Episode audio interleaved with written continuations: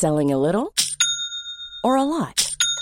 Shopify helps you do your thing however you cha-ching. Shopify is the global commerce platform that helps you sell at every stage of your business. From the launch your online shop stage to the first real life store stage, all the way to the did we just hit a million orders stage. Shopify is there to help you grow. Shopify helps you turn browsers into buyers with the internet's best converting checkout.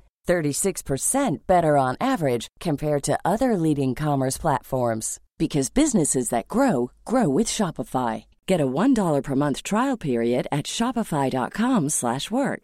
shopify.com/work. I'm Sandra, and I'm just the professional your small business was looking for. But you didn't hire me because you didn't use LinkedIn Jobs. LinkedIn has professionals you can't find anywhere else, including those who aren't actively looking for a new job but might be open to the perfect role, like me.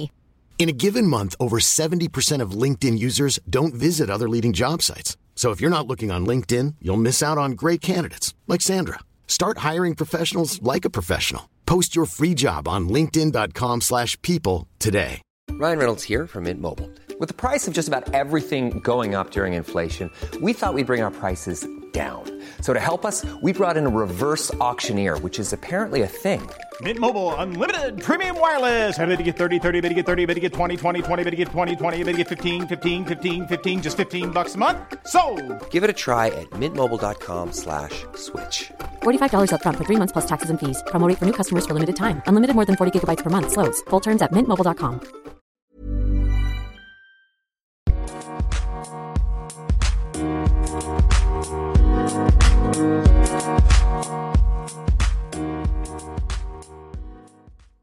Bonjour et bienvenue dans ce nouvel épisode. C'est en fait la deuxième partie de l'interview avec Dan Gagnon. Donc si tu n'as pas écouté la première, je t'invite à le faire.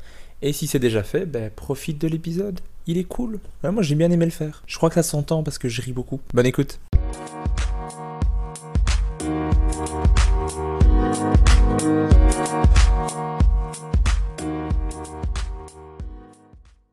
Je vais jamais arriver à poser toutes les questions, du coup, ce qu'on va faire ici, c'est que je vais te poser des questions courtes avec des réponses courtes. On va essayer. Parfait. On fait, on fait un mode rafale, mais moi. Tu sais quoi, on va rattraper.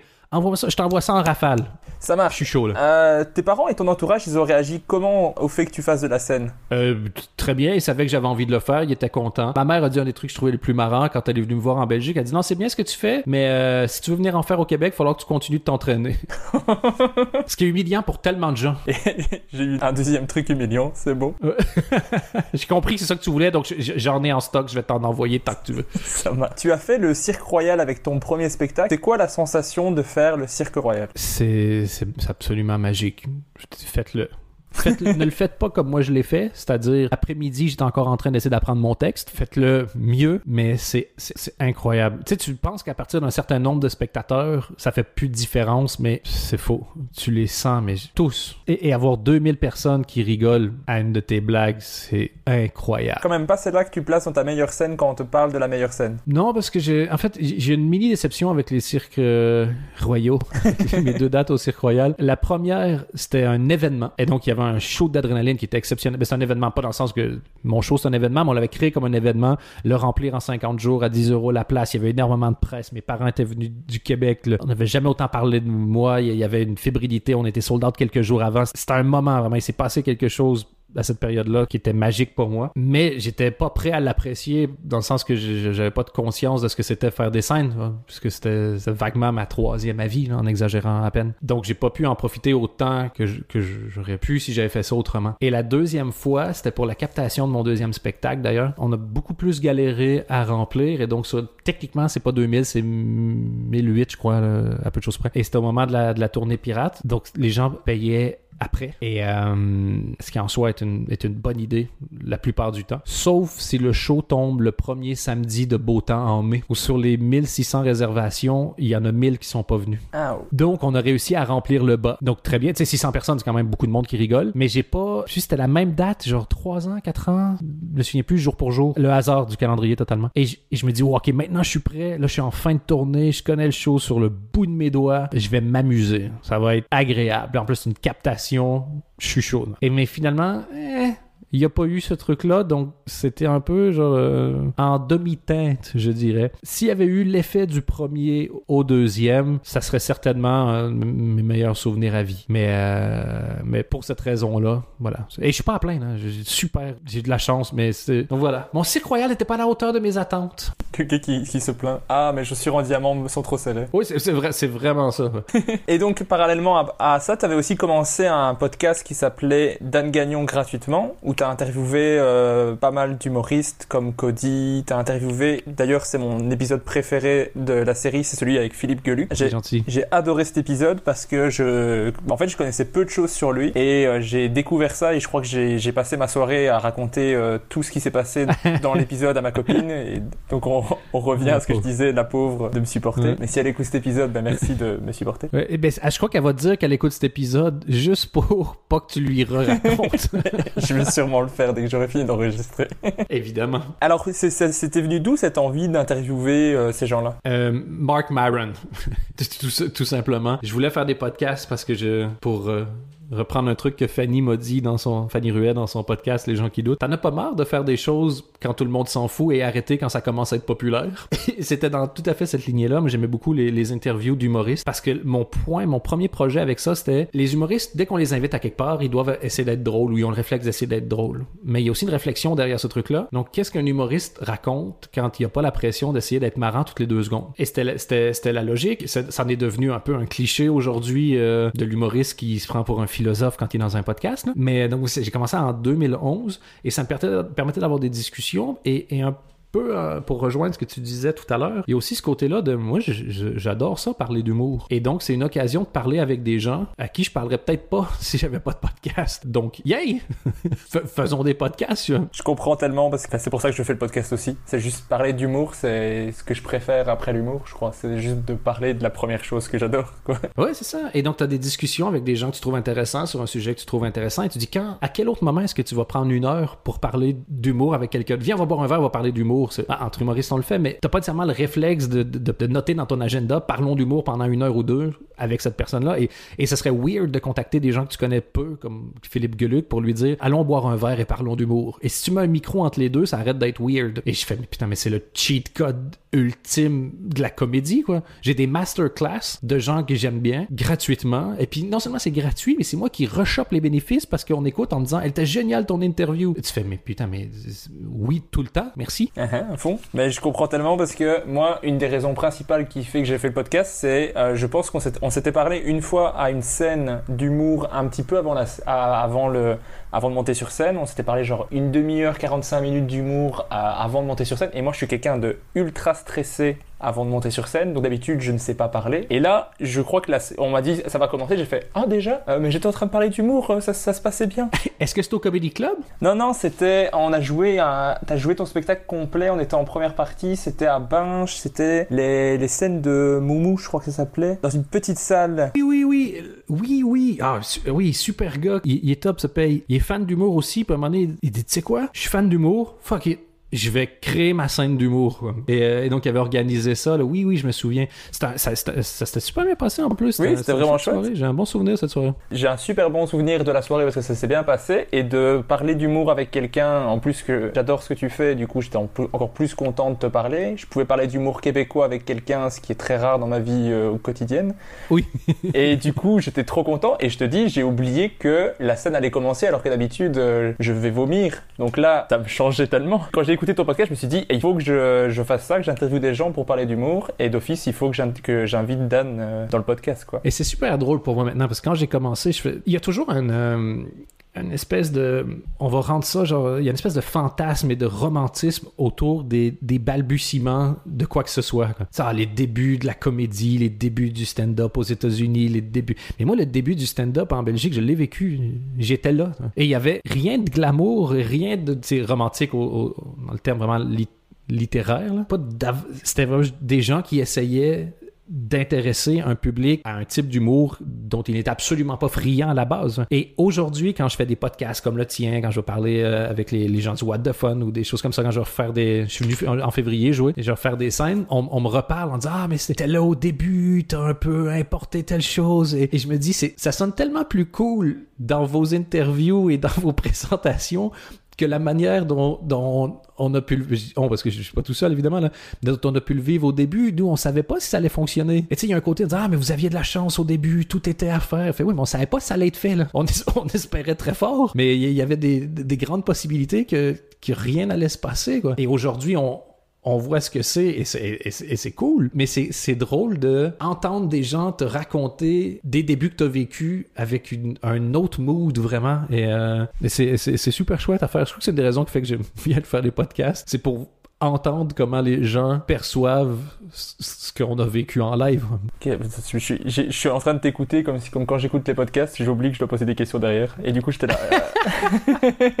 T'as dit, c'est à qui de parler là? Quoi l'animateur il il, lance pas là. C'est qui l'animateur de ce podcast? Ah zut, c'est moi. Euh, c'est ah, ça. Merde. Euh, si tu devais inviter quelqu'un dans ton podcast aujourd'hui, si tu, si tu avais continué Dan Gagnon gratuitement, qui est-ce que tu inviterais À qui tu voudrais poser des questions euh, comme ça? Alexandre Astier. Alexandre Astier, ouais, je comprends. Parce que quand on parle de jusqu'au boutisme, c'est un des, un, des, un des maîtres du jusqu'au boutisme. Quand il y a une idée, l'exoconférence, pour prendre un exemple parmi, euh, parmi tant d'autres, il va au bout de l'idée. Fou. Et donc, la quantité de réflexion qu'il met, ça fait en sorte que je serais excessivement curieux d'aller gratter dans son cerveau.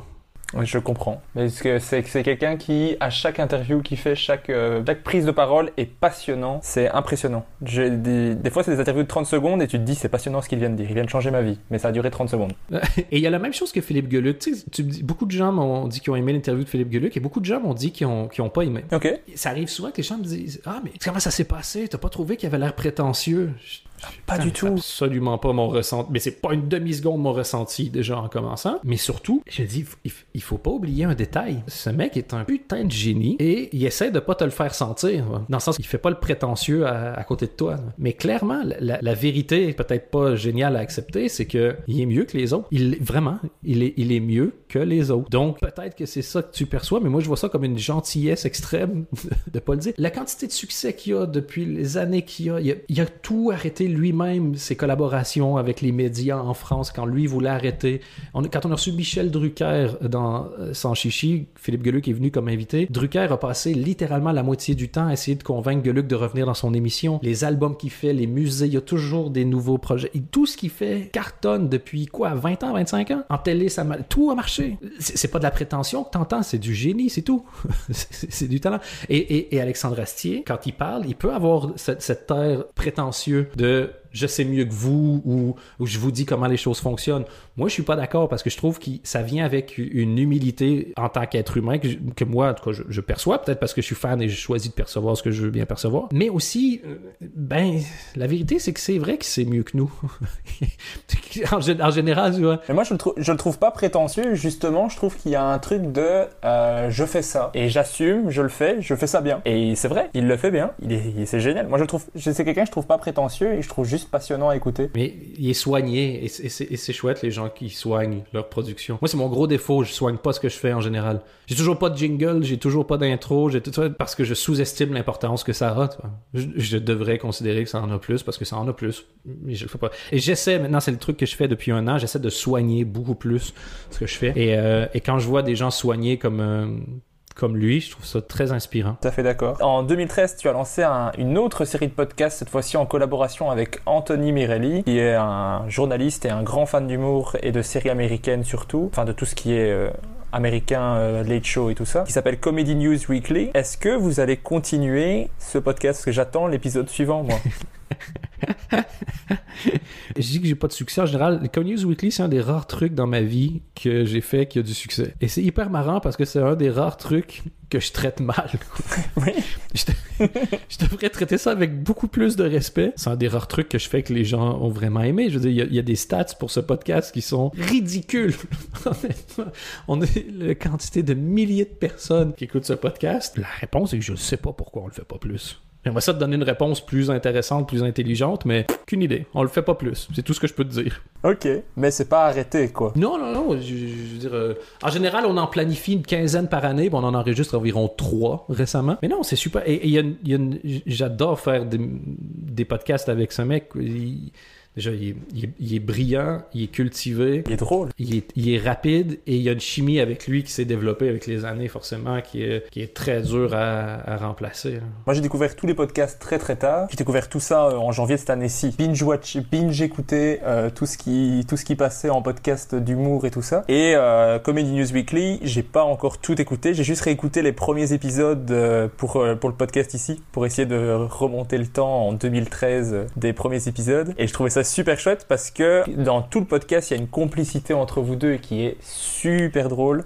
J'adore ça. Ça m'intéresse même plus que ce qui est dit parce que généralement, ce qui est dit, soit je le sais déjà, soit c'était il y a quelques années. Donc, Personne écoute pour les suggestions. En fait, si, il y a un peu de gens qui écoutent pour les suggestions, mais le trois quarts des gens, c'est c'est- c'est pour ça qu'ils écoutent, quoi. Euh, c'est flatteur pour nous.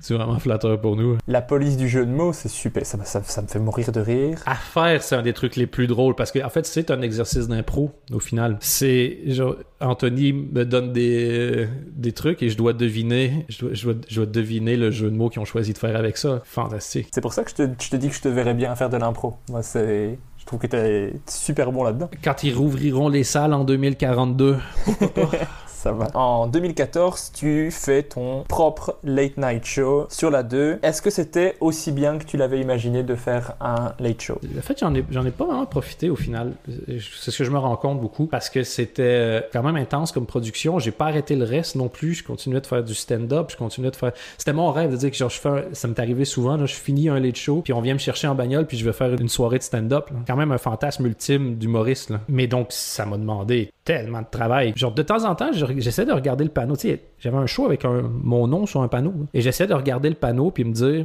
c'est fou. Je veux j'ai réussi à convaincre une chaîne de faire ça. Et malgré tout, j'arrivais pas vraiment à me rendre compte. Compte. Aujourd'hui, je me rends plus compte de ce que c'était. Mais en, live, je, te dirais que les moments ont passé, il fallait produire. Je suis pas du tout déçu parce que je l'ai, euh, j'ai pu le vivre quand même, puis j'ai les souvenirs qui sont associés avec. Mais si tu m'avais demandé de décrire le feeling que ce serait d'avoir un late show versus ce que j'ai vécu, ça n'a rien à voir. Mais à quel niveau? Je me suis pas rendu compte pendant. C'est comme quand tu. Genre, t'es dans une soirée, et puis tout à coup, euh, je sais que ça fait deux fois que je utilise un exemple avec des filles, mais une fille que t'as toujours kiffé vient te voir, te roule une pelle et se casse. Ton cerveau a comme un peu disjoncté, Moi, j'étais genre, OK, le prochain show doit être bon. Parce que le but de le faire, c'est que tu veux pas, tu veux pas te ridiculiser, tu veux pas. Moi, et c'est con, là, mais j'ai un, respect pour le format. Je voulais pas qu'on dise que j'avais ruiné le format du late show en étant nul. Et, donc, il y avait un stress que, OK, cet épisode-là était bien, mais tu te rep- quand l'épisode est bien, oui, tu bois un verre euh, cinq minutes. Mais après ça, tu fais comme, OK, shit, OK, next, next one. Euh, Qu'est-ce qu'on fait la semaine prochaine? Et t'es directement reparti dans le, dans le stress. Stress, non, c'est exagéré stress, mais pression positive, certes, mais pression quand même de production. Donc, t'as pas le temps de de profiter. C'est comme être en vacances, une semaine sur une magnifique plage où on dit dans une semaine, tu dois avoir écrit un livre de 300 pages. Comment t'as trouvé tes vacances? Ben, j'en sais rien. c'est un peu, c'est un peu ça, quoi. J'en sais au final pas grand chose de comment je me suis senti pendant. Mais je suis très fier de l'avoir fait. Je suis très fier de, de travailler avec toutes ces équipes-là aussi qui étaient vraiment chouettes. Moi, j'adorais cette Puis je émission. trouve que c'était pas ridicule. On- Je trouve qu'on n'a pas humilié le concept du late show et, et donc j'ai- pas manqué de respect à David Letterman. Et déjà ça, c'est un, point de départ. Ça m'a fait découvrir plein d'humoristes euh, belges euh, qui avaient plein de talent. Donc j'adorais cette émission, mais j'étais vraiment la cible. Donc euh, c'était un peu plus facile. A- apparemment, vous étiez pas nombreux dans la cible. Mais, bah, je suis désolé, moi j'étais dedans, donc c'est pas, c'est pas de ma faute. Trouve plus de gens comme toi et la vie va bien aller. Mais je les cherche euh, depuis, euh, depuis longtemps. fait. c'est pour ça que je fais un podcast. Ouais, c'est ça. En fait, c'est ton. Si t'avais pas dit que t'avais une copine, tu, tu pourrais l'utiliser comme ton Tinder, quoi. T'aimes l'humour? Parlons. En fait, c'est un- ça. Ça s'appelle. C'est un, un, une date, en fait. C'est pas un podcast. Un peu une date où je, te- où je fais juste plein de compliments à la personne. En fait, oui, c'est vraiment une date. c'est une date de quelqu'un sur qui t'as craqué parce que je l'invite, je veux lui parler longtemps et je lui fais des compliments. Ouais, c'est une date. Je, vais dire à ma copine que j'étais en date euh, depuis. euh, Oh mon dieu, ça fait déjà 1h50. Ok, question suivante. Je, je vais, je vais être encore plus en mode- Je sens que j'étais en semi-rafale. On va y aller en mode full rafale. C'est compliqué, c'est pas des questions, c'est pas des questions prévues pour des rafales, mais c'est pas grave. En 2015, t'as créé une web série pour la RTBF qui s'appelait Presque Normal. Est-ce que tu t'arrêtais un petit peu de bosser? Parce que j'ai l'impression que tu faisais que ça. Il y avait des spectacles tous les ans qui sortaient, il y avait des, des émissions télé, il y avait le, le Late Show. J'ai tra- j'ai travaillé 7 jours sur 7 pendant des années. Et c'est pas, euh, c'est pas genre, ouh, non, je suis content de l'avoir fait parce que c'était, c'était, mon, mon trip, c'était mon, c'était mon loisir.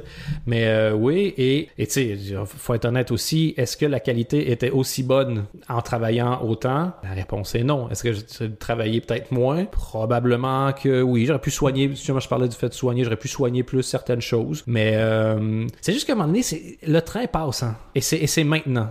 Moi, si tu on dit, OK, t'as une web série, on te fait confiance, t'as un truc à ton nom, tu peux faire ce que tu veux, je prendrais des vacances une autre journée. Parce que là, c'est.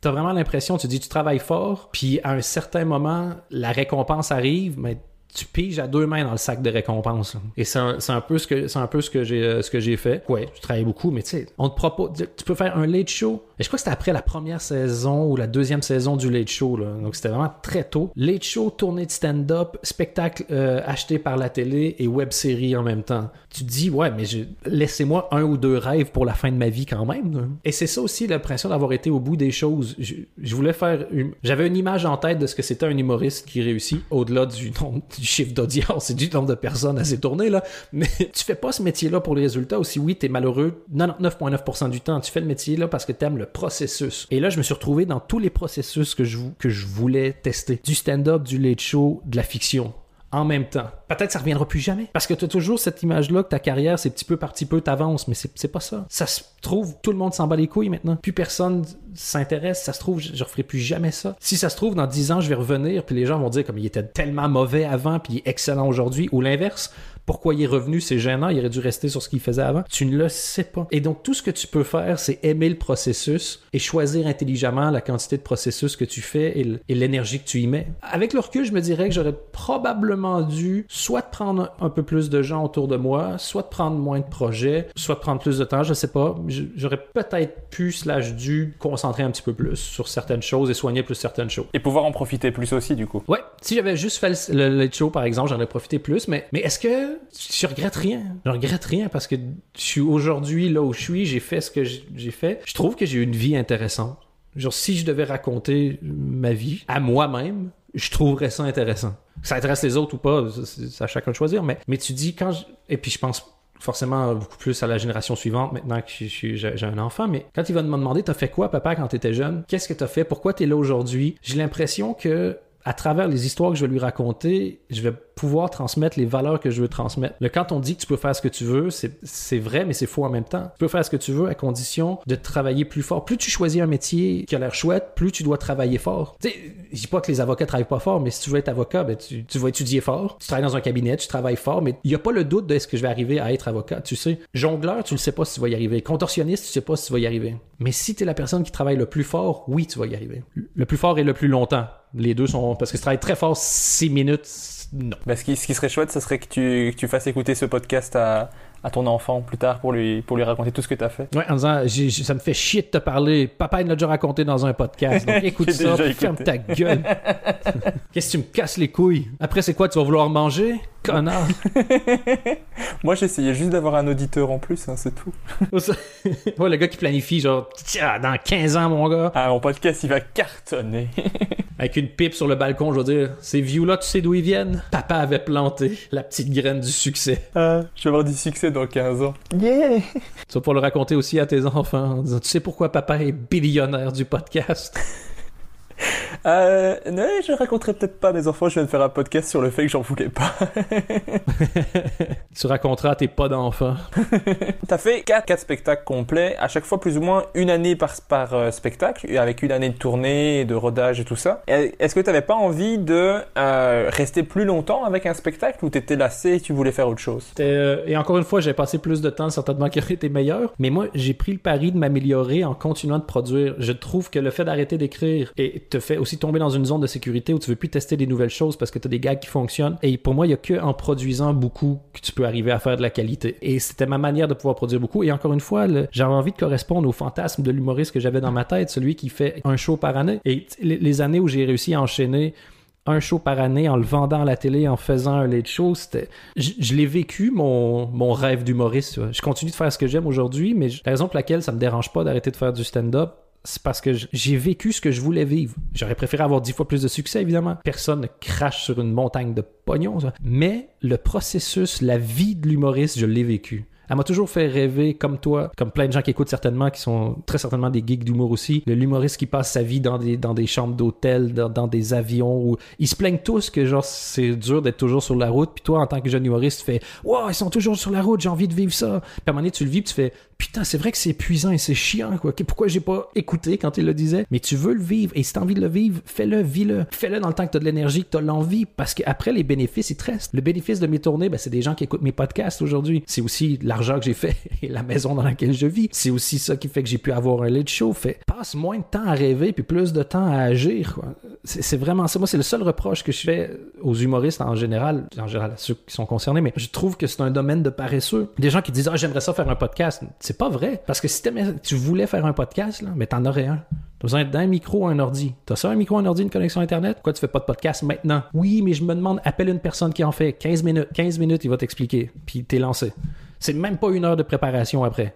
Allez, prise en main du logiciel, peut-être deux heures. C'est une demi-journée. Tu peux le faire. Ah, j'aimerais ça écrire des shows, j'aimerais ça écrire une série. T'as une main, tu connais l'alphabet? Si tu le fais pas, c'est pas vrai. Tu veux écrire une série. Tu veux avoir écrit une série. Tu veux être la personne qui écrit une série. Tu veux le succès d'avoir écrit une série. Tu veux l'histoire. Tu veux la bio tender qui va avec ça. Quand tu dis que tu veux faire quelque chose, c'est pas le résultat que tu, es supposé vouloir, c'est le processus. Et le processus, dans notre domaine, tu peux le faire à tous les jours. Ah, j'ai pas d'inspiration aujourd'hui. Il fait, ah, mais dans ce cas-là, bosse pas. Parce que l'inspiration, c'est connu. C'est le truc qui arrive quand t'as fini de checker deux films puis jouer à la PlayStation puis fait trois siestes. vois. Si t'as pas d'inspiration aujourd'hui, ben, va la chercher. Et puis, il y a un vrai truc. Souviens-toi de la dernière fois que tu étais dans un bon espace mental. Souviens-toi ce que tu faisais avant. Souviens-toi. Tu peux te conditionner à revenir dans son espace mental qui fait que tu es capable d'écrire. Et puis sinon, mets-toi des deadlines. Moi, la raison pour laquelle je me bouquais autant de shows, autant de tournées, c'était pour m'obliger à écrire. Je suis comme n'importe qui. Si tu me dis, Dan, voici un million d'euros. Quand t'es prêt, tu me donneras un nouveau spectacle. Ben, dans trois ans, tu peux encore te brosser, probablement. Mais si tu dis genre, ah shit, j'ai une heure demain au Comedy Club, ben, je vais écrire. Parce que personne aime ça, se faire humilier. Non, pas trop. Non, pas trop, j'aime bien, pas trop. Pas trop. Ah, je, je- je dis pas un petit week-end de temps à autre. Pour se rappeler les sentiments que tu ressens, tu vois. Ben oui, mais pour moi, je pense qu'en comédie, t'as besoin des succès et des bids. Les succès, c'est ce qui, c'est ce qui t'encourage à continuer, puis les bids, c'est ce qui te botte le cul à travailler plus fort. Il faut que, pu- que je t'envoie des messages les, les fois où j'ai envie d'arrêter de, d'écrire ou de faire des scènes parce que c'est excessivement motivant de, t'entendre dire ça. T'es peut-être le meilleur humoriste au monde qui est juste trop paresseux pour y arriver. Dans, les humoristes, euh, parlons pas de la personne, mais parlons de la qualité de ses shows. Louis C.K. a fait des shows qui sont parmi les, les meilleurs de tous les. Et quand tu regardes ces shows-là qui sont parmi les meilleurs de tous les temps, cinq ans avant, ce qu'il faisait, c'était spécifiquement pas de la merde. C'était ce qu'on appelle médiocre. C'est ni à chier, ni excellent. Donc, tu es dans le no man's land de l'intérêt. Tout le monde s'en fout de voir du moyen. Pas besoin de, de forcer ton moyen dans la face du monde. On s'en fout. Va au bout de l'idée. Travaille encore. La joke que tu vas écrire aujourd'hui, elle va être peut-être ta meilleure. Si tu travailles bien, dans six mois, ça va être ta pire. Et d'ailleurs, c'est Louis C.K. qui disait ça. Mon meilleur sketch, je le mets au début du spectacle. Puis à chaque fois que j'en ai un meilleur, je le mets au début du spectacle. Quand mon premier sketch de début du spectacle est à la fin de mon spectacle, mon spectacle est prêt. Moi, je pense à ça comme avec des, avec des euh, fringues. Dans ta garde-robe, tu regardes tes fringues, tu vas, ah, c'est pas mal. Tout à coup, tu vas acheter une nouvelle chemise. Et quand tu la mets dans ta garde-robe, toutes les autres fringues ont l'air dégueulasses à côté. Fais, fais ça avec ta production. Le génie, c'est que ce que tu écris, ce que tu produis, ce sont des archives qui t'appartiennent. Tu vas pouvoir aller te plagier dans trois Il y a des idées, des fois, qui viennent, qui. Genre, j'ai rebondi sur une ancienne idée qui était une version d'une ancienne idée. Construis des archives personnelles. Que ce soit des. Moi, c'est un. Sur l'ordinateur, mais que ce soit des carnets, l'ordinateur, des notes sur ton téléphone. Quand j'ai écrit mon deuxième spectacle, j'ai imprimé toutes les notes que j'avais faites. J'en avais pour 2 cm d'épais de, de, feuilles à 4. Il y en a qui avaient juste une vanne sur la feuille, là, mais c'était un deux tiers de rame de papier euh, de feuilles. Et je les ai toutes relues. Il y avait de la bouse. Mais à un moment donné, je les ai classés par thème. C'était le plus pénible, le deuxième spectacle à écrire. Je les ai classés par thème. Et puis je fais comme, ah ben, il y a, évidence, il y a trois thèmes qui reviennent. Et je m'en serais pas rendu compte déjà que, en fait, ces trois thèmes-là, c'était les thèmes qui m'intéressaient. Et quand tu vois, je ben, j'ai écrit 152 punchlines, dont deux de bonnes, là, là-dessus. Mais évidence, ça m'intéresse. Boum, on fonce. C'est de ça que j'ai envie de parler? Ben, c'est ça dont je vais parler. Je fonce. Si j'avais pas pris ma note la fois où je j'ai une idée en allant pisser, la fois où je me brossais les dents, j'ai pensé à quelque chose, la fois où dans le métro, je fais ah, j'ai pas envie de sortir mon téléphone. Je l'ai pas ce paquet de feuilles là. Je l'ai pas le classement, je l'ai pas la vision claire sur qui je suis, sur ce dont j'ai envie de parler. Et quand tu t'imprimes toutes ces feuilles là, tu fais mais je peux pas rien faire avec ça. Tu dois être à la fois ton propre coup de pied au cul. Motive-toi. Sois ta propre carotte et ton propre bâton. Si vous voulez faire de l'humour, vous écoutez ça. Je vous promets une chose, vous êtes marrant. Je vous le promets. Est-ce que vous faites rire en ce moment? Oui ou non? Est-ce que vous êtes bon sur scène? Oui ou non? Mais est-ce que vous êtes marrant? Oui. C'est sûr que la réponse est oui. Est-ce que vous allez avoir besoin de une heure ou un milliard pour devenir une légende? J'en sais rien.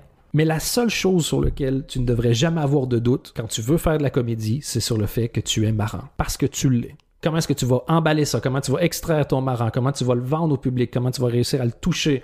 Travail, travail, travail, travail, travail. Pour refuser une scène quand il y a une scène, et d'ailleurs quand il va avoir des scènes, elles vont être plus dures à choper parce que tout le monde est en manque. Mais moi j'ai vu énormément d'humoristes refuser une scène parce que n'y avait pas trop envie, ils étaient pas prêts, c'était pas trop leur public. Si c'est pas ton public, que ça devienne ton public. Si t'as pas trop envie, cool, comme ça, ça, t'oblige à te botter le cul. si tu dis que tu veux le faire, tu peux y arriver si tu travailles fort. Et si tu as du mal à travailler fort, tu peux mettre des éléments dans ta vie qui font en sorte que qui font en sorte pardon, que tu n'as pas le choix de travailler fort. Si tu ne le fais pas, ajuste ton discours. Dis j'aimerais bien réussir. Ce serait cool si ça arrivait. Pas ah fais chier, je voudrais être plus avancé. Les deux sont toujours liés. Je sens que ce passage du podcast, je vais le, le couper et me le mettre en petite piste de motivation. on va revenir à toi parce que je sens que ce podcast, je vais en faire quatre épisodes en fait. ah, je, suis dégoûté de devoir travailler euh, après, sinon je, je continuerai. Donc tu l'as dit, tu as décidé d'arrêter le, le stand-up, en tout cas sur scène de façon assez classique. Est-ce que tu es certain de ta décision? Est-ce qu'on peut te faire changer d'avis? Je, j'arrête ma on va la carrière de stand-up, mais pour l'instant, ça va rester certainement un loisir. Je, sais pas quand, mais quand je reviendrai en Belgique, c'est sûr que je vais choper une scène ou deux. C'est sûr que je vais faire au, moins au Comedy Club parce que j'ai un affect exceptionnel avec cette scène-là. Mais est-ce que je vais refaire un spectacle? Peut-être un jour, mais c'est, pas ma priorité. Probablement qu'à force de faire des podcasts, un moment donné, je vais tomber sur des trucs où je vais me dire, putain, ça sonnerait bien en stand-up. J'ai un fichier stand-up encore ouvert sur l'ordinateur, mais j'ai pas grand-chose à dire d'intéressant en ce moment. La vie, justement, le processus m'intéresse pas du tout. La vie de tournée m'intéresse pas du tout. Voilà, je, serais plus curieux d'essayer de faire du stand-up, le filmer de chez moi, puis le mettre sur Internet pour l'instant, mais, j'ai pas grand-chose à dire pour le moment. J'ai dit beaucoup de choses quand même, puis avec les podcasts, ça me permet de parler. J'ai moins envie d'être... J'écris pour d'autres, de la comédie, mais moi, j'ai moins envie de faire des blagues en ce moment. Donc voilà, donc que je ne remonterai plus jamais sur une scène de ma vie? si je remonte plus, c'est qu'il est arrivé quelque chose d'étrange, mais une fois que tu as goûté à ça, surtout que maintenant, il n'y a plus aucune pression, donc c'est tellement agréable. Tu montes sur scène, la dernière fois, je suis monté... Euh, première fois que je suis remonté en Belgique, donc c'était peut-être un an, un an et demi après le, la dernière scène, à la soirée de Jimmy Vandal, le Brussels Comedy Cat. Et il me présente, euh, Jimmy, c'est un, super gars avec qui je, on a déjà eu des discussions aussi euh, quand il avait fait le tournoi à l'époque au Comedy Club. Et il me présente de manière hyper gentille, il est toujours euh, hyper élogieux. Et, clairement, c'est, les gens qui sont là, c'est son public et ils me connaissent pas vraiment. Mais il m'a tellement présenté de façon dithyrambique que ça m'a fait rire d'arriver en disant vraiment en me prenant pour le pape, quoi. En expliquant aux gens que, que ça honnêtement, j'étais pas là pour eux, j'étais là pour moi. Parce que je sais très bien qu'ils ont pas la capacité intellectuelle de comprendre mon génie, mais peut-être que je, sèmerai une petite graine et un jour, il y en a un de vous qui, qui se réveillera euh, en, comprenant. Et, bon, c'est l'exception, je sais, mais pour pas vous humilier vous-même, faites quand même semblant de rigoler, comme ça vous allez passer pour plus malin que vous êtes. Ou je sais pas ce que je dis, mais ça sonne comme ça. Mais il m'a tellement bien présenté et je savais que ce que je jouais après allait les faire rigoler. J'ai 5 heures de matériel peut-être là-dedans en fonction des publics, tu sais quoi aller chercher. Tu, tu finis par connaître le crowd work aussi. Et donc je fais ça, tu vois que les gens sont amusés, rigolés, ils te font. Mais Jimmy a un super public aussi. Les gens lui font confiance très fort. Et donc les gens font OK, c'est ton délire, c'est correct. Vas-y, on, te laisse dans ce délire-là. Mais il fait nourrir après. Et donc après, j'ai sur un des sketchs que je fais qui marche le mieux. Et là, il rigolait. Ça m'a permis de refaire une coupure et de recommencer à jouer avec le public. Mais, mais au pire, il rigole pas. Moi, j'ai mes potes humoristes à côté qui sont morts de rire. Parce qu'ils voient ce que je suis en train de faire. il voit que je me tape un bide, et il voit que je, je- je- ça, ça n'est pas grave. Évidemment, par respect pour les gens qui viennent, encore une fois, puis pour les gens qui t'invitent, tu fais pas exprès de faire passer une mauvaise soirée aux gens. Si ça avait bidé, je me serais un peu amusé, mais j'aurais fini sur un truc qui lui fait rigoler, puis on passe à autre chose. Mais ce moment-là, où il y a juste, mais je l'ai fait, je sais pas combien de fois avec euh, avec Coos du Comedy Club, quand je fais des trucs qui fonctionnent pas trop, et qui est là, lui, il a vu des, heures et des heures de tests au Comedy Club que j'ai fait. là. Des fois, j'envoyais 3-4 punchlines juste pour faire le faire rire lui, et, et j'ai vraiment le, le- son de son rire quand personne rit dans le Comedy Club, je l'ai en tête. là. Il s'est arrivé tellement de fois, et, donc il y a ce plaisir-là, qui oui, je, je me priverai pas de ce fun-là quand je repasserai en Belgique, certainement. Ah ben voilà, je suis, je suis rassuré. Je t'avoue avoir vu le truc de euh, pourquoi j'ai arrêté le stand-up? Et j'étais là quoi? Non Pourquoi? Non Arrêtez Ce n'est pas vrai. Chérie, faut que je te raconte quelque chose pendant une heure. Ah juste je suis confiné, je suis obligé d'écouter son histoire. Je vais recevoir un email de ta copine qui va me dire Est-ce que tu peux arrêter de faire des podcasts, s'il te plaît? C'est juste une- c'est pour ma santé mentale. Ce serait tellement drôle. Ça me ferait mourir de rire. Alors maintenant tu, donc maintenant tu l'as dit au début, tu écris pour d'autres humoristes. Est-ce que tu as eu du mal à écrire pour d'autres que toi? Parce que c'est vraiment un exercice très différent. Ouais, mais c'est génial parce que déjà, c'est des blagues que- qui auraient jamais existé, qui auraient jamais existé sinon, souvent. Et puis moi, ça m'a One size fits all seems like a good idea for clothes until you try them on. Same goes for healthcare. That's why United Healthcare offers flexible, budget friendly coverage for medical, vision, dental, and more. Learn more at uh1.com. Hiring for your small business? If you're not looking for professionals on LinkedIn, you're looking in the wrong place. That's like looking for your car keys in a fish tank. LinkedIn helps you hire professionals you can't find anywhere else, even those who aren't actively searching for a new job but might be open to the perfect role. In a given month, over 70% of LinkedIn users don't even visit other leading job sites. So start looking in the right place. With LinkedIn, you can hire professionals like a professional. Post your free job on linkedin.com/people slash people today. Euh, j'avais jamais vraiment écrit pour euh, d'autres non plus. Et donc, c'était. euh, et ce sont des gens excessivement soignés pour qui je travaille et qui repassent et qui repassent et repassent sur le travail. Et donc, ça m'a vraiment permis d'apprendre à m'améliorer dans un domaine sur lequel j'étais très faible. Et comme ça, dernièrement, c'était toujours moi qui étais euh, au top de, de la pyramide de travail, ben là, c'est vraiment pas moi. Donc, on peut me dire genre oui, mais non. Et, et ça m'oblige à aller puiser plus loin et travailler plus fort encore une fois. Et c'est le, c'est le, le côté négatif du fait d'être euh, autodidacte, d'aimer apprendre. Et, quand je dis que je suis autodidacte, c'est pas pour me vanter que j'apprends vite, c'est parce que je tolérais très certainement euh, très mal de me faire dire que je faisais pas les choses bien, donc j'ai choisi de les apprendre par moi-même. C'est, certainement une question d'ego fragile beaucoup plus que de, que de capacité d'apprendre. Mais cet ego fragile a permis que j'ai appris certaines choses par moi-même, donc il y a eu un, des beaux côtés. Mais c'était mon épouse qui m'avait dit, elle dit, je pense que ce serait bien si tu travaillais avec d'autres pour pouvoir te dépasser. T'es peut-être arrivé au bout de ce que tu es capable d'apprendre par toi-même. Et elle avait totalement raison. Et depuis un an, un an et demi que j'écris pour d'autres, je me rends compte que je, je me suis amélioré dans la capacité d'écriture, la capacité d'écoute, la capacité de comprendre un projet, la capacité de comprendre un public. Parce que c'est des gens qui, qui, ont, qui, ont, qui ont des millions de personnes qui regardent ce qu'ils font euh, à chaque mois. Et je fais comme, ah putain, ok, c'est comme ça qu'ils soignent leur public, c'est comme ça qu'ils parlent, c'est comme ça les, certains codes. Et une autre phrase euh, de, de mon épouse, mais j'ai toujours aimé faire des choses euh, différemment. Encore une fois, probablement par problème d'ego. Hein. Si tu fait différemment, t'es pas comparé. Et une phrase qu'elle m'a déjà répétée quelques fois que je trouve super juste, c'est avant de casser les codes, commence par les comprendre. Maîtrise-les. Et après ça, tu les casseras tant que tu voudras. Et été un autre excellent conseil où au lieu de toujours dire, ah, comment faire différent, fait, non, mec, apprends comment ça fonctionne, comment ça marche pour les autres. Et après ça, mets ta touch. hein. Tu ne seras que plus fort. Et donc, voilà, ça a été euh, positif, difficile, oui, mais difficile de manière agréable. C'est, difficile pour une, une des choses que j'aime le plus faire au monde et où j'ai la satisfaction de m'améliorer. Difficile en quantité d'effort, pas en pénibilité mentale. C'est pas évident, mais ça te fait plaisir de le faire. Ah, c'est, mais c'est super, c'est des masterclass. Il y a des gens, tu Pablo, pour prendre un, un des deux gars qui je travaille principalement, quand même un, un solide maître du sketch, quoi. Il remplit Forêt Nationale, il y a des centaines de milliers de views chaque vidéo qu'il fait. Euh, il y en a énormément qui ont passé le million. Il est, contacté par les Diables Rouges régulièrement pour faire des trucs avec les Diables Rouges.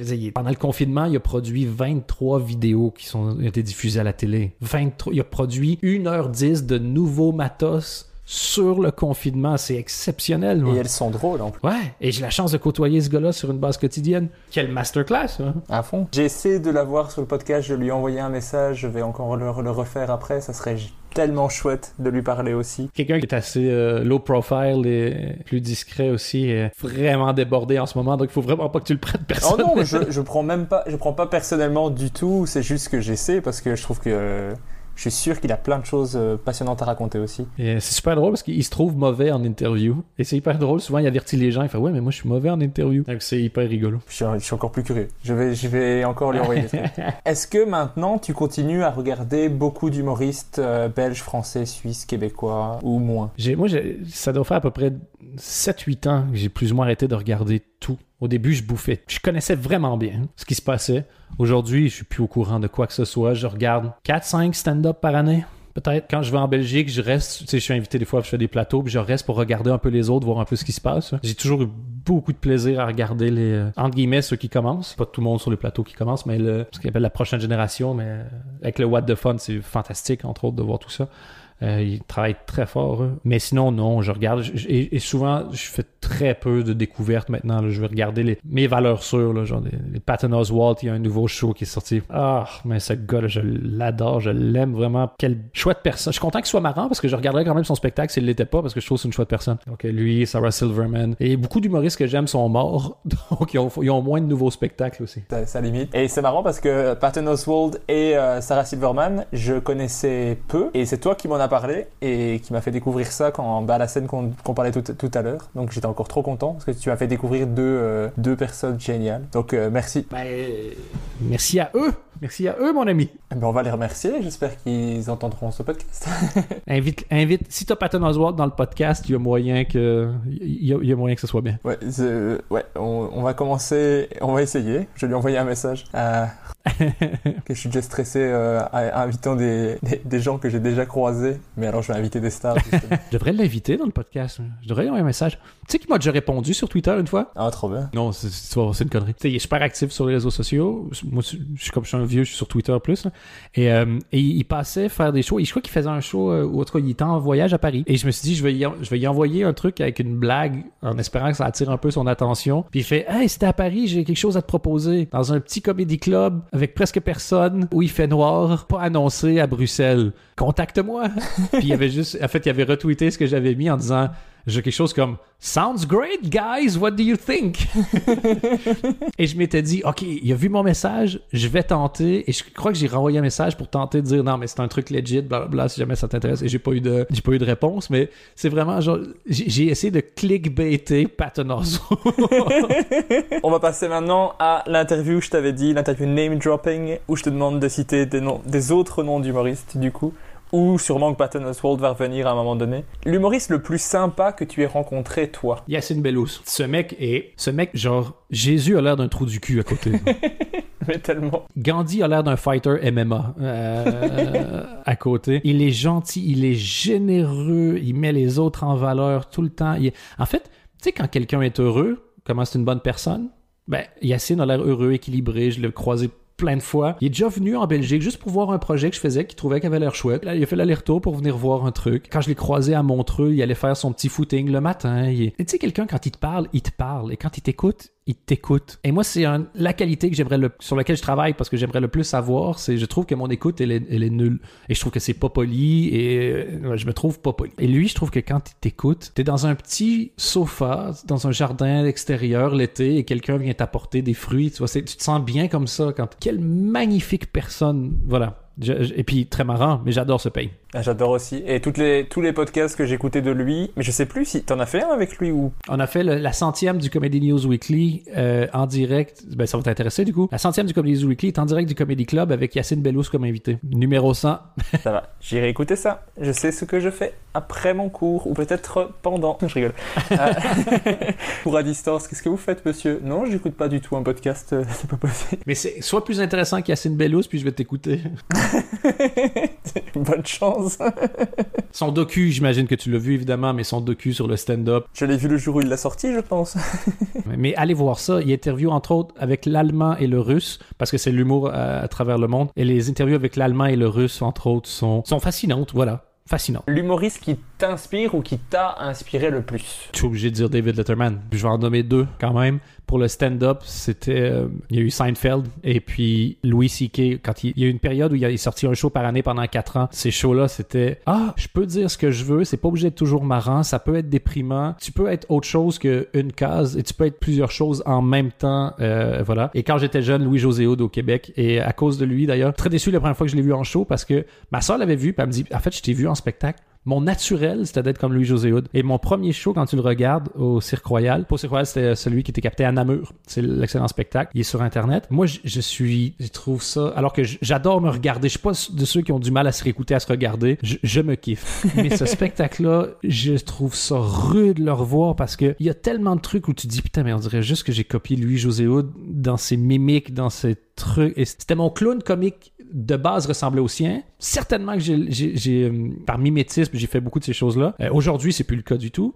Mais c'est hyper rude de voir ça parce que j'ai, vraiment l'air du produit Lidl de, Louis-José je trouve. du produit des de, Louis-José. Ah, j'aime bien. Mais il y a- je sais, je sais plus à quel moment, et ça, je sais, je pense pas que je le laisserai dans le podcast parce que c'est pas très intéressant, mais il y a une fois où j'écoutais ton podcast et je sais pas sur quelle intonation ou sur un mot, je me suis dit, on dirait Louis-José et je me suis dit, je vais lui dire, et après je me suis dit, non, ça va sûrement pas l'intéresser. Mais je sais plus sur quel, il y, y a un truc sur lequel tu as parlé où je sais pas si c'était une, il y a une phrase, je me suis dit, ça sonne Louis-José Hood. C'est quand tu finis avec une intonation en l'air souvent, ou si tu te mets à parler très très aigu en disant Mais je ne pense pas que ce serait possible. Non, non, je te dis non. Je sais plus sur quoi, mais voilà, je me suis dit ça, ça va intéresser personne parce que là, c'est là, c'est geek de chez geek de chez geek. Là. Un podcast de Dan Gagnon qui fait une référence à une intonation de Louis-José Hood. Là, on est, là, on est, on a peut-être trouvé une des rares niches qui intéresse personne. je sais plus maintenant si je vais le retirer ou le mettre, mais c'est pas grave. Bah, ça fait trois heures de podcast. De toute façon, sont, si, si vous êtes encore là, vous êtes increvable. Il y a personne qui va quitter. Peu importe. Je pourrais péter dans le micro pendant 12 minutes. Ceux qui sont encore là, ils, sont à la fin. ouais. Celui que, qui t'a donné envie de monter sur scène, le, le premier qui t'a donné envie de monter sur scène. Ah, euh, Il y, y en a pas en fait. C'est les humoristes québécois. C'est je regardais les festivals, les trucs à la télé, je voulais faire ce que eux faisaient. Mais c'est pas un en particulier. Un humoriste qui t'a surpris dernièrement. Ah, très intéressant comme question. Un humoriste qui m'a surpris récemment. Qu'est-ce que j'ai regardé? Pas si récent, et c'est un acteur comique qui, fait de l'humour beaucoup. Et c'est Paul Rudd, qui fait entre autres Ant-Man, qui jouait le, le petit copain de Phoebe dans les dernières saisons de Friends. Oui, Mike Hannigan. Ah, ça, oh, ça, je me, je me souviens plus, mais mais moi, c'est Friends. Là, j'ai toutes les références. C'est bon, je peux dire. Et le gars, il, il est devenu donc une, une- une star de blockbuster, genre de cinéma blockbuster. Et son timing comique, il est incroyable. Dans le blockbuster, ça continue. Quand tu le vois ailleurs, ça continue. Il y a- son timing comique est fou. Anthony me racontait une anecdote. Je sais pas s'il l'a raconté dans le podcast, mais il était chez Conan, pas Anthony, hein, euh, Paul Rudd, et il racontait sur la fin de Friends. Genre, il était là pour le dernier épisode. Et, euh, t'as genre une des filles, je sais plus laquelle, qui tombe dans les, croise une productrice dans les coulisses et ils se tombent dans les bras l'une de l'autre. C'est- un moment émouvant. Tu sais, 10 ans, surtout à l'âge qu'ils avaient, c'est incroyable. Apparemment, Paul Rudd est à côté un peu comme un, comme un pion. Et pendant qu'elles se font un accolade hyper émotive, apparemment, il a juste dit genre, What a ride! Oui, il a bien raconté dans le podcast. J'ai déjà entendu l'anecdote. Quelle aventure! et, et tu dis, c'est tellement drôle! C'est hilarant. Et dans un autre qui m'a surpris récemment, moi j'étais moins fan de ce qu'il faisait récemment, c'est Dave Chappelle. Et dans Sticks and Stones, oh mon dieu! C'est la personne la plus à l'aise sur scène depuis Eddie Murphy au Madison Square Garden. Incroyable. Je, je, on- je- je crois qu'on peut pas euh, débattre plus longtemps là-dessus. Oui, Dave Chappelle est bon en humour. Voilà. Il, il se débrouille, il se débrouille. Euh, Je pense que s'il si, s'il travaille fort, ça pourrait donner quelque chose. Et son génie, je trouve, dans ce show-là, c'est qu'il dit plein de choses qui sait ne se disent pas. Et sans dire qu'il sait que ça se dit pas, il te fait comprendre que c'est un humoriste puis il s'en fout. Et c'est pas à prendre au pied de la lettre parce que son job, c'est de trouver des prémices marrantes. Et je l'ai pu retrouver quand il est sorti. Au moment où il est sorti, il y avait un, un, genre de post-scriptum, parce que j'ai oublié le nom, un after show en gros d'une demi-heure à peu près où il est sur scène puis il prend des questions du public. Parce que quand t'es du level de Dave Chappelle, un Q&A avec le public, c'est exceptionnel. Et il raconte que parce qu'il il a fait beaucoup de blagues sur les trans dans sa vie puis il a été beaucoup euh, critiqué pour ces trucs-là. Quelqu'un lui pose quoi une question là-dessus puis il dit qu'une fois il a fait son show dans un des comedy clubs puis, il a vu euh, une trans dans le public. Puis il dit ah putain c'est vrai j'ai ce bit là qui arrive sur les trans je sais pas si je devrais le faire ce soir puis il dit pendant que je suis sur scène je me suis dit mais si je, je dois pas le faire ce soir c'est que je dois jamais le faire alors. Peu importe qu'elle soit là ou pas et cette réflexion là je, trouvais qu'elle était tellement intéressante par rapport pour mettre en perspective ce qui fait de je trouve que moi je suis victime de rien. Je, je- je suis pas dans un groupe critiqué, je suis pas et donc je vais certainement pas en tant qu'homme blanc hétéro commencer à expliquer qui devrait se sentir vexé ou pas par des des vannes, qui devrait se sentir humilié, maltraité. Voilà, ce n'est ni mon rôle, ni ma place, ni mon envie de faire ça. Mais le simple fait de voir que la personne a une réflexion, choisit de faire la vanne parce qu'elle pense que la blague est plus drôle que potentiellement vexante pour un public, que blablabla, me dérange déjà beaucoup moins. Je reprécise, c'est pas moi qui suis victime, mon opinion s'en bat les couilles. Pour prendre une référence de Friends, no uterus, no opinion. Mais il y a peut-être une erreur de jugement, il pense peut-être pas comme tu veux, c'est peut-être un crétin, mais il est pas stupide. Et déjà ça, c'est apaisant de me dire comme je suis pas en train de regarder quelqu'un qui va décider de faire des blagues sur euh, les PD parce que c'est quand même drôle la gay pride. Tu fais juste parce qu'une fois dans un dans un open mic, il y a eu un rire avec ça. Et aujourd'hui, tu lui dis tu devrais peut-être pas faire ça, mec. Puis il fait oui, mais ça fait rire. Et ça, c'est l'entièreté de ta réflexion. À moins que ça vienne avec un truc qui est je m'en bats les couilles, si c'est pas illégal, je le fais. Fine, t'as le droit. Littéralement au premier degré, t'as le droit de offenser des gens. Eh ben, j'ai eu la même réflexion que toi avec ce, ce passage de Dave Chappelle parce que je me disais, j'ai- j'aimais pas beaucoup, je, suis- pas le plus grand fan de ce qu'il fait, même si c'est c'est une légende et on peut pas euh, dire que qu'il est pas bon. Mais euh, ce que j'aimais pas, c'est que des fois, je suis, je suis souvent pas d'accord avec ce qu'il dit. Et quand il a eu cette réflexion, je me suis dit, ah, il y a, comme tu dis, il y a, il y a une recherche, il y a une réflexion, et il le fait pas juste pour faire une conscient. blague. C'est conscient et c'est, on voit que, ah, que c'est une bonne personne, quoi. Je trouvais dans, dans la réflexion. C'est ça. Et puis, son amusement, c'est de trouver les failles dans les réflexions. Et quand il parle justement de LGTB, euh, LGTBQ+, qui appelle déjà de façon très offensante « the alphabet people », J'adore ce truc. il dit, bon, après ça, des gens qui s'identifient comme étant un tel, un tel, un tel. Et je trouve que le, le, le gag qui sort après en disant, mais si moi je décide que je, je m'identifie comme chinois et sa, sa, sa, sa femme est asiatique, il dit, c'est sûr que ma femme me pète la gueule quand je rentre à la, à la maison, puis là, il se met à faire la caricature la plus insultante possible du, du, du personnage asiatique. Mais clairement, son plaisir, c'est de voir la tête des gens qui disent, oui, mais c'est pas la même chose. Et pourquoi c'est pas la même chose? Ah! Et c'est clair, dans ma... pour moi, c'est clair que son plaisir, c'est de semer ces petites confusions-là. Il est très fin. Imiter un Chinois, c'est pas du tout fin. Mais rechercher le fait de coincer les gens dans leur système de réflexion en essayant de soulever des petites failles, ça, il y, a une- il y y a une justesse et une finesse là-dedans et tu peux détester cet art. Mais dans cet art, je trouve que c'est le meilleur. Spectacle que tu recommandes le plus. Mhm. C'est pas si intéressant parce que c'est euh, obligé pour moi, c'est le Richard Pryor Live. Tous les humoristes que t'aimes des 30 dernières années, quand ils vont parler du meilleur spectacle, ils le mettent même pas dans la même catégorie. À part Richard Pryor Live, et voilà. Et tu vas probablement pas aimer son propos, son discours, quoi que ce soit, mais remets-toi à l'époque, ce qu'il est, ce que ça représente, la façon il va jouer sur scène, il va incarner des personnages, il va, c'est, c'est plein de risques, c'est plein de charisme. Et lui était une personne dégueulasse. là. Mais ce show-là, s'il n'y a pas lui, il n'y a pas Raw et Delirious d'Eddie Murphy. S'il n'y a pas Raw et Delirious d'Eddie Murphy, il n'y a pas Chris Rock comme tu le connais. S'il n'y a pas Chris Rock comme tu le connais, etc., etc., etc., etc. Tu, tu devais dire le spectacle qui t'a fait le plus rire. Ah, euh, je sais pas si celui qui m'a fait le plus rire, mais celui que j'ai le plus aimé, c'est Mitch Hedberg. C'est, à mon sens, le plus grand génie, pas comique, mais genre de stand-up de tous les temps. C'est le plus pur. C'est d'une beauté, c'est un, un échec constant en étant une réussite constante.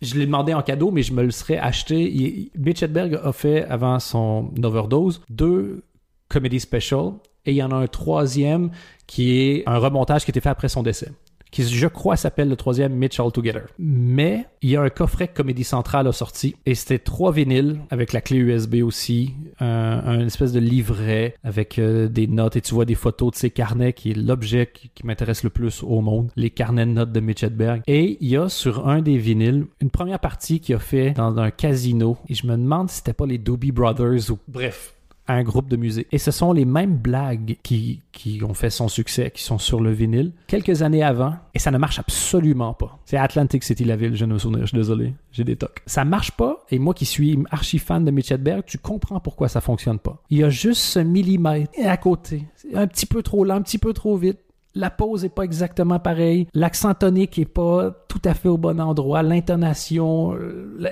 et tu fais wow! Et c'est là que tu vois que c'est un, c'est un orfèvre de la punchline, c'est qu'il il l'a peaufiné, l'a peaufiné, l'a peaufiné pendant des années des années jusqu'à ce que ça donne ces petits bijoux qui, si je vous le raconte, une blague à la fois, ça a l'air complètement stupide avec, euh, j'essaie d'en trouver une que je peux euh, traduire. J'ai j'ai vu une pub à la, en fin de soirée en télé en disant c'est un objet idéal pour arroser tes plantes qui sont difficiles à atteindre. Qui met ses plantes à un endroit difficile à atteindre? Ça me semble tellement méchant. Je sais que tu as besoin d'eau, mais je vais te mettre à un endroit difficile à atteindre. Pense comme un cactus. Et c'est une piètre imitation de Mitch Hedberg, mais juste un gars que tu fais Hein, qu'est-ce qui. Hein? Et si tu prends 4-5 minutes pour rentrer dans sa tête, c'est une- c'est d'une beauté inouïe. Il, il bégaye, il, rit à ses propres blagues. On dit c'est la pire chose. Et, j'aime bien, il dit On me dit qu'il faudrait pas rire à mes propres blagues, mais faire du stand-up, c'est fun. Et tu sens toute la douleur de cette personne qui est pas bien, et qui, qui, qui gardait ses lunettes de soleil sur scène, qui regardait pas vraiment le public, qui avait ses cheveux devant les yeux une fois sur deux. Mais cette personne est d'une beauté comique pour moi. C'est. euh, voilà. Ben, je connais pas assez, il faut que j'aille euh, il faut que j'aille voir ça, parce que tu m'as trop donné envie. De toute façon, c'est ça. Je peux pas le vendre plus que ça. là. Non, mais c'est très bien vendu. J'ai envie d'aller voir ça parce que, étant, étant un geek d'humour, il faut que je le connaisse. Tu m'as trop donné envie. Après la première phrase, j'avais déjà envie d'aller écouter. Donc, euh, euh, maintenant, je vais te demander de choisir entre deux humoristes. Tu dois me dire le- lequel tu préfères, uniquement au niveau de l'artiste, je veux dire de son, de lui sur scène, quoi, pas la personne. C'est pas, pas parce que tu vas me dire un que l'autre c'est un connard. Non, c'est juste que tu trouves que lui est plus drôle ou J'achèterais un billet pour ce spectacle-là plutôt que ce spectacle-là. entre Cody et Pablo André. Je- ah ben, je vais, te, je vais te répondre un truc. Pablo Andrés, parce que Cody, les blagues, je les connais, je les ai coécrites. voilà. Bien placé. T'as vu le gars qui se mouille pas? À fond. Ah mais j'adore cette partie pour que les gens essaient de ne pas se mouiller à chaque fois, ça me fait rire. Entre euh, Dave Chappelle et Louis C.K. Euh, Louis C.K. Entre Adib Al-Khalidé et Roman Fressinet. Euh... Roman Fressinet, parce que son style est, est un peu weird et, et j'aimerais ça le voir sur une heure, voir ce que ça donne. J'ai pas encore vu le spectacle complet, il faut que je le fasse. J'aime son timing, j'aime son, son flow. J'aime... il a fait l'école de l'humour d'ailleurs euh, à Montréal, euh, Roman Fressinet. Oui, oui, il l'a fait d'office. Euh, Je me demande si c'était pas la même année qu'Adib d'ailleurs. non, pas la même année. Je- en tout cas, il me semble pas. Euh, il a fait la même année que Rosalie Vaillancourt, mais pas la même année qu'Adib. Je pense pas que c'est. Oui, c'est ça, mon erreur. Quand tu commences à connaître les années de finissant de l'école de l'humour, c'est que t'es un vrai geek. Oui, mais moi, l'école, euh, l'école nationale de l'humour, c'est euh, un truc qui, qui me reste, qu'il faut que je, je ne sais pas, toujours pas s'il faut que je le fasse ou que je le fasse pas, mais c'est un autre débat. Poudlard, quoi. C'est ça, c'est mon poudlard, ouais, vraiment. Entre Mike Ward et François Bellefeuille. Ah, Mike Ward. J'adore François Bellefeuille, mais, mais je sais pas, il y a quelque chose avec Mike Ward qui... J'ai eu la chance d'avoir rencontré les deux, qui sont deux d'une gentillesse, deux super personnes, mais, mais Mike, c'est en fait, son humour vient moins de sa personnalité. Donc moi, en tant que fan de punchline, sais, vraiment du... Je vais aimer, par exemple, regarder Jesselnick pour, pour ces trucs-là. C'est juste, c'est le tour de magie. Le Bellefeuille est excellent sur scène avec son personnage. Il joue, il est tellement drôle. Mais Mike Ward, tu peux lire ses punchlines plus celle de Mike Ward que celle de Bellefeuille sans la voix de Mike Ward et trouver ça drôle. Tu vois ce que je veux dire? Oui, oui. En termes de punchline pur. Et Tu peux lire sa vanne et te marrer. Alors que François Bellefeuille, si tu, le- si tu le vois pas faire, c'est pas spécialement, ça, ça sera moins drôle en tout cas. c'est deux génies comiques là, qui cartonnent. Et, et- et voilà. Et c'est con, mais genre, j'ai déjà vu deux, trois spectacles de, trois spectacles de Mike, je crois. Et donc, euh, ben, c'est vraiment ce côté-là. Il y en a un, j'ai jamais vu son spectacle au complet, puis l'autre, j'ai déjà vu. Donc, qu'est-ce que tu veux voir? Le nouveau fait, non, c'est celui que j'ai déjà vu. Je suis un imbécile. Moi, j'ai un DVD de Mike Ward que j'ai acheté au, au Canada quand je suis allé parce que j'ai acheté plein de trucs et il ne fonctionne pas sur les lecteurs DVD en Belgique. C'est pas les mêmes trucs apparemment. Tu peux tricher. Tu peux tricher? Ça se triche, toi. Tu peux regarder sur comment euh, craquer ton lecteur DVD normalement, ou ton ordinateur, t'as des petits programmes qui existent si tu veux tricher. Ah, Ok. Je vais chercher ça plus tard. Ou sinon, je- si tu, le- si tu le télécharges illégalement alors que tu as le DVD, je pense que Mike Ward ne va pas t'en vouloir. Ouais, je pense pas. Je, je pense même que je pourrais le télécharger et ce qui m'en voudrait pas, tout court. Je pense aussi. Mais il y a un côté où c'est- tu sais que c'est pas irrespectueux si t'as acheté le DVD, il fonctionne pas, puis que tu le télécharges, c'est ça. Je peux, je peux montrer, faire une capture, de- une capture d'écran du téléchargement et lui montrer le DVD pour lui dire je l'ai pas volé, je l'ai pas volé. Je te promets. J'aime trop ce que tu fais. Tu veux pas faire le podcast au fait? Pardon. Ouais, c'est ça. Entre Florence Mendes et Fanny Ruet. Ah, Florence, Fanny, c'est une conne. Ah, j'espère qu'elle écoutera jusqu'au bout juste pour entendre cette partie-là. Elle écoutera jamais Dan Gagnon trois heures de temps, mon gars. Je te promets. Ah, tu crois? Je la saoule déjà au bout de 5 secondes, je crois. Ah, je serais, moi je serais content qu'elle écoute jusqu'au bout, mais.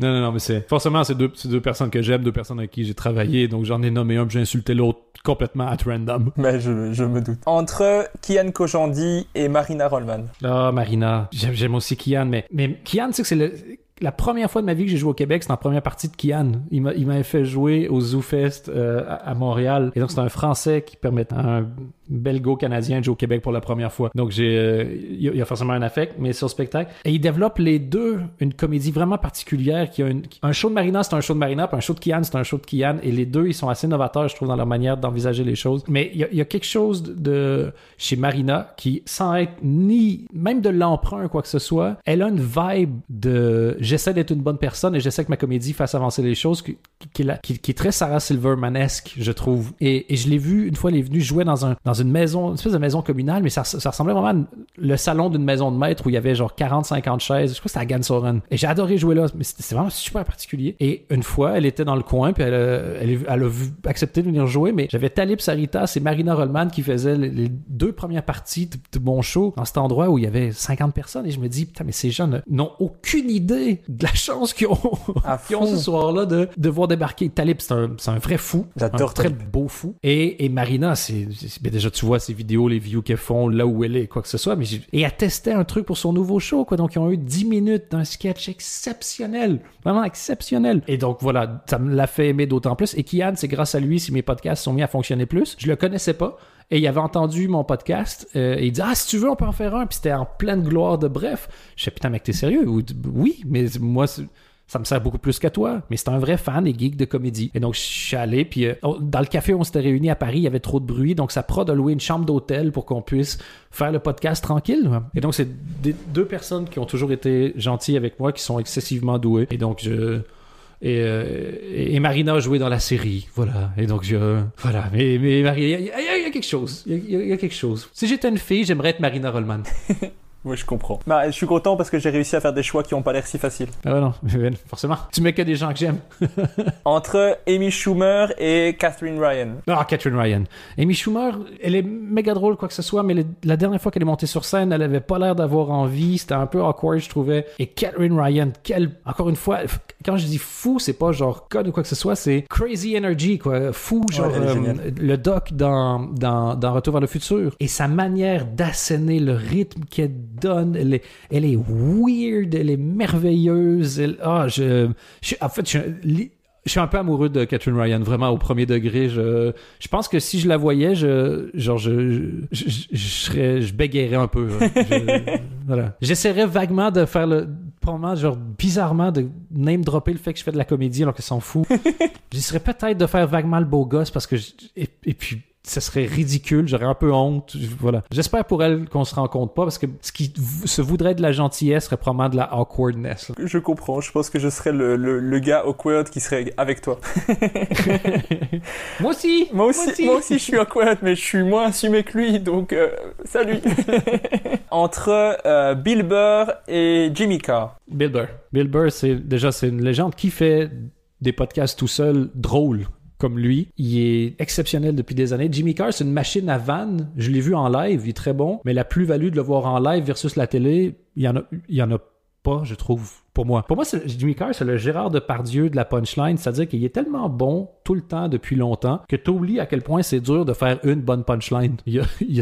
Comme Philippe Gueluc au final aussi. Mais j'ai pas nécessairement d'affect avec lui. Je le trouve juste excellent et donc il, fait- rire mon cerveau, puis Bill Burr fait rire mon ventre. Mais Jimmy Carr, pour l'avoir vu en spectacle, je, l'avais trouvé exceptionnel parce que à, il- à un moment donné, il y a quelqu'un dans le public, il le vanne, puis il continue son truc normal, il revient dessus plus tard, il le revanne, il le défonce mais complètement. Et je trouvais ça très, enfin, j'ai trouvé très très fort, mais il il l'a fait avec plusieurs, à plusieurs moments dans le spectacle et c'était très très bon. Oh oui, il, est top, il, est génialissime. De toute façon, il- Mais je veux dire que, je- que moi j'ai du coup, du coup ressenti une, une plus-value à le voir en, en live quoi. Moi, le crowd work m'intéresse pas vraiment quand tu sais comment ça fonctionne, en fait. C'est un- c'est aussi un tour de magie. Et quand tu connais le tour de magie, ben, il, est, il est moins magique, forcément. Mais moi aussi, je suis pas fan du tout du crowd work généralement, mais je trouvais que c'était tellement du bon crowd work que c'était super drôle, super bien amené et que ça, ne, perdait pas de rythme au spectacle et ça, ça ajoutait, ajoutait quelque chose. Alors que d'habitude, je trouve que c'est mieux si t'en fais pas. Là, j'étais content qu'il en ait fait, ce qui est rare. Oui, mais il, il- il est merveilleux. Mais apparemment, Kairon est très fort en France et évidemment, Sugar Sammy, un king du, du crowd work aussi. Bah, c'est le, su- le suivant dans le choix entre Louis-José Hood et Sugar Sammy. Ah, ben, euh, tu sais quoi, Louis-José Hood, à ma grande surprise, mais parce que Louis-José Hood, c'est. Donc voilà, il il y a un, j'ai un affect avec lui pour une série de raisons. Mais aussi, j'aime sa manière de penser l'humour. Et il est là depuis des années et il a, fait des choses qui m'ont inspiré aussi. Il a, mis en vente la phase B de ses shows. Ça s'appelait le show caché. En gros, c'était les retailles de son spectacle qu'il qui gardait pas pour le DVD. Il avait, pour son anniversaire, il avait loué euh, une salle, puis il a fait une captation, puis c'est un de mes shows préférés à vie. T'appelles ça le, le show caché, je crois. Et comme il est là depuis peut-être 20-25 ans, il y a un côté qui, j'aime bien chez les humoristes, un peu Goffy, là, je vais dire le papa, mais genre euh, Sarah Silverman, il y a, un côté genre la maman du stand-up, quand elle arrive, tu sens tellement toute la bouteille derrière. Le, le fait qu'ils sont... euh, ils cherchent pas, qu'ils cherchent pas des nouveaux fans. Ils sont là pour la comédie, vraiment. Et ah tiens, voici ce qui sort de mon laboratoire de recherche. Voici ce qui je trouve fait du sens aujourd'hui. Et donc cette manière d'envisager, euh, voilà. Sugar Sammy, déjà j'ai eu la chance d'interviewer aussi. C'est d'une gentillesse ce, gars exceptionnel. C'est une machine à jokes, c'est une machine de charisme sur scène. Quand il arrive sur scène, c'est lui, c'est lui, c'est une, une rockstar. Mais je, je regarderai justement le côté, euh, pour le côté un peu papa, euh, je regarderai Louis José Hood. Ben voilà, c'est tout pour la, la sélection entre les deux humoristes. Je vais reprendre une question qui est inspirée de ton podcast que je reprends à chaque épisode en le en citant ton podcast, donc je ne t'ai pas complètement tout volé.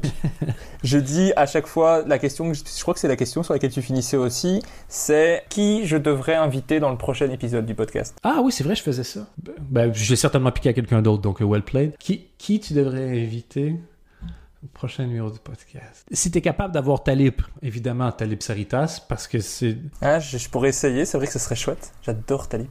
Et on l'entend nulle part, ce, ce gars, alors qu'il est absolument fascinant. Évidemment, j'ai dit la même chose aux gens du What the Fun, mais Ino JP, qui a les meilleures anecdotes de vie de la Terre. C'est en- lui, c'est en contact pour le moment, ça, ça devrait se faire. OK, ben lui, et puis j'ai dit la même chose aussi aux gens du What the Fun. Vous pouvez lui parler de la fois où il est venu prendre une douche chez moi. Si- et, et juste vous direz ça et vous verrez s'il a envie de raconter l'anecdote. Euh, une des anecdotes de, de sa vie. Ok. Évidemment, euh, PE. Ah, bah PE, c'est c'est- c'est le prochain épisode qui sort. Ah ben voilà, c'est le... Il est là depuis tellement longtemps, PE. Il a beaucoup vécu. C'est un, c'est un très bon témoin de l'évolution de l'humour en Belgique. À part du fait d'être drôle puis d'avoir une carrière, hein, mais ce que je veux dire, c'est pour discuter avec, il y a vraiment cette plus-value. hein. À fond. Bah, c'était avant toi le, le plus long épisode que j'avais fait. Ah, C'était avec PE. Mais tu l'as défoncé d'une heure, là. Si tu lui dis ça, il va vouloir en refaire un épisode de 4 heures. Et ça me dérange, mais tellement pas. Enfin, je, je vais pas te, le- te quitter sans te faire un peu de promo. Donc, on peut retrouver ton podcast euh, Dan Gagnon tout seul. sur, sur Spotify, sur Anchor.fm. Et euh, j'ai commencé à uploader les, les audios sur euh, ma chaîne YouTube. Et ce que j'essaie de faire le plus en ce moment, c'est de choper des, des subscribers sur YouTube pour pouvoir commencer à mettre de la pub et faire du pognon, en gros.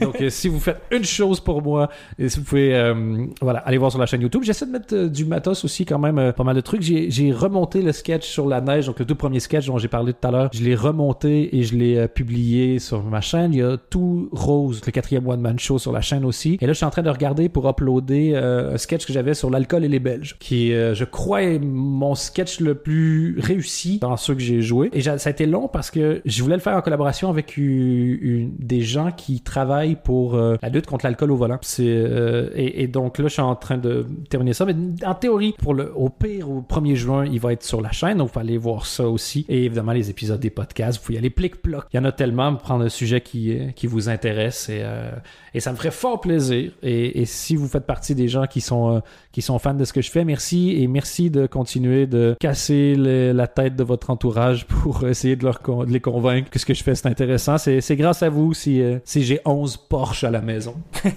je pense qu'on a tout dit. Merci à toi d'avoir participé au podcast et merci. Mais merci beaucoup à toi, merci pour le courage. Est-ce que tu as fait le tour de tes questions? J'ai fait toutes mes questions. Et eh ben voilà, le truc, c'est de faire 3 heures de podcast. C'est ça, c'est de faire une heure de plus et, et de commencer à travailler un peu plus tard pendant que tu, tu, à un moment pendant que tu parlais, j'ai envoyé un message à mes élèves pour leur dire que je commence, que j'arriverai un petit peu en retard.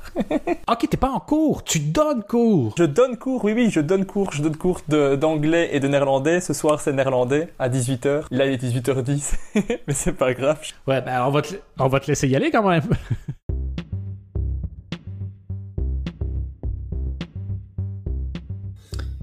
Merci d'avoir écouté Humeur Humoristique. N'hésitez pas à donner votre avis, à vous abonner et à le partager autour de vous. Si vous avez détesté, écoutez suivant. Il sera mieux. Bisous.